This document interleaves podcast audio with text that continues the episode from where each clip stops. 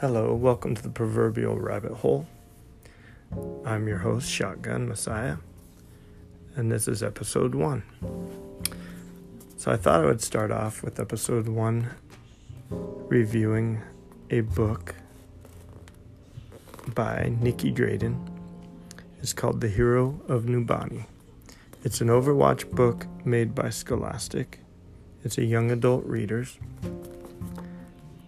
I read the book. It was pretty good. Uh, you could probably read it within, I don't know, maybe a couple days. I took my time reading it.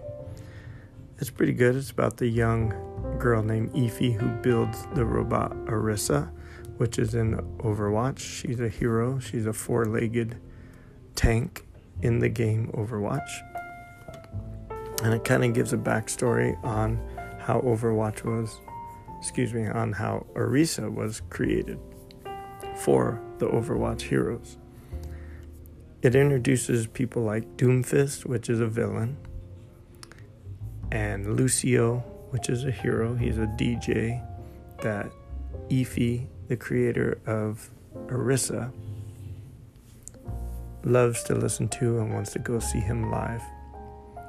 And in the story, Doomfist attacks Efi's town and she decides she wants to create a robot to help out her town and to fight Doomfist. And anyway, this book is pretty good. I mean, it's it's a small paperback. I bought it on Amazon. It's probably about 300 pages or so. It's pretty good. Right now, I'm reading Nicky Drayden's second book, at least in my library. It's called Prey of Gods. I think she has two or three other books out. But this Overwatch, The Hero of Numbani, was my first one from her, and I liked it, so I picked up The Prey of Gods, which is also about robots and heroes.